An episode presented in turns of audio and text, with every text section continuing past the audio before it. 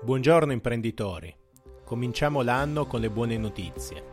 Oggi vi parlo della nuova agevolazione prevista per chi effettua investimenti nel 2020 e un credito d'imposta da utilizzare in compensazione nel modello F24. Possono accedere alla nuova agevolazione tutte le imprese che hanno sede in Italia, indipendentemente dal settore economico di appartenenza e indipendentemente dal regime fiscale applicato. Pertanto, e questa è una novità rispetto alla precedente agevolazione di super e iperammortamento, l'agevolazione spetta anche a chi è in regime forfettario oppure nel vecchio regime dei minimi. Il credito d'imposta sostituisce il super e iperammortamento previsto fino al 31 dicembre 2019.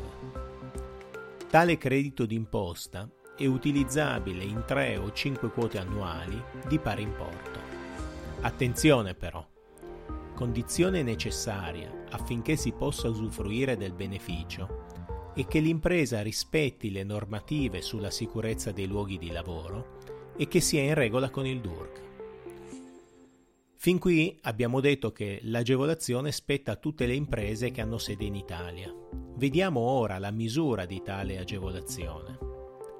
Il credito d'imposta spetta in percentuale diversa a seconda della tipologia di investimenti.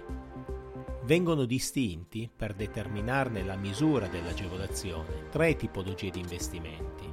Investimenti in impresa 4.0, investimenti in servizi e software digitali investimenti residuali, ovvero investimenti in beni differenti dai due precedenti. Nel caso di investimenti in impresa 4.0, il credito d'imposta è pari al 40% del costo sostenuto per investimenti fino a 2 milioni e mezzo di euro e invece pari al 20% del costo sostenuto per investimenti di un valore compreso fra i 2 milioni e mezzo e i 10 milioni di euro. Nel caso di investimenti in servizi e software digitali, il credito d'imposta è pari al 15% dell'investimento. Infine, nel caso di investimenti in beni diversi dai precedenti, il credito d'imposta è pari al 6% del costo del bene. Attenzione! Questa è una domanda che spesso mi rivolgono. È escluso dall'agevolazione l'acquisto di beni di trasporto.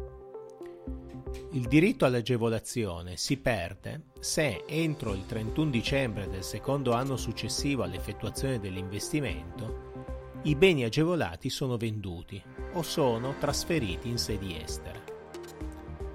Ricapitolando, dal 2020 imprese e professionisti che effettuano investimenti possono godere di un credito.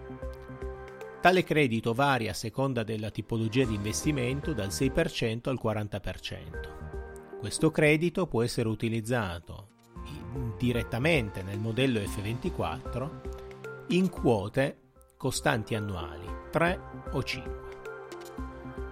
Per saperne di più vi invito a compilare il form sul sito studiomancini.biz o contattarmi tramite la pagina Facebook Studio Mancini. Non perdete i prossimi podcast ogni lunedì mattina. Io sono Marco Mancini, dottore commercialista e business coach professionista.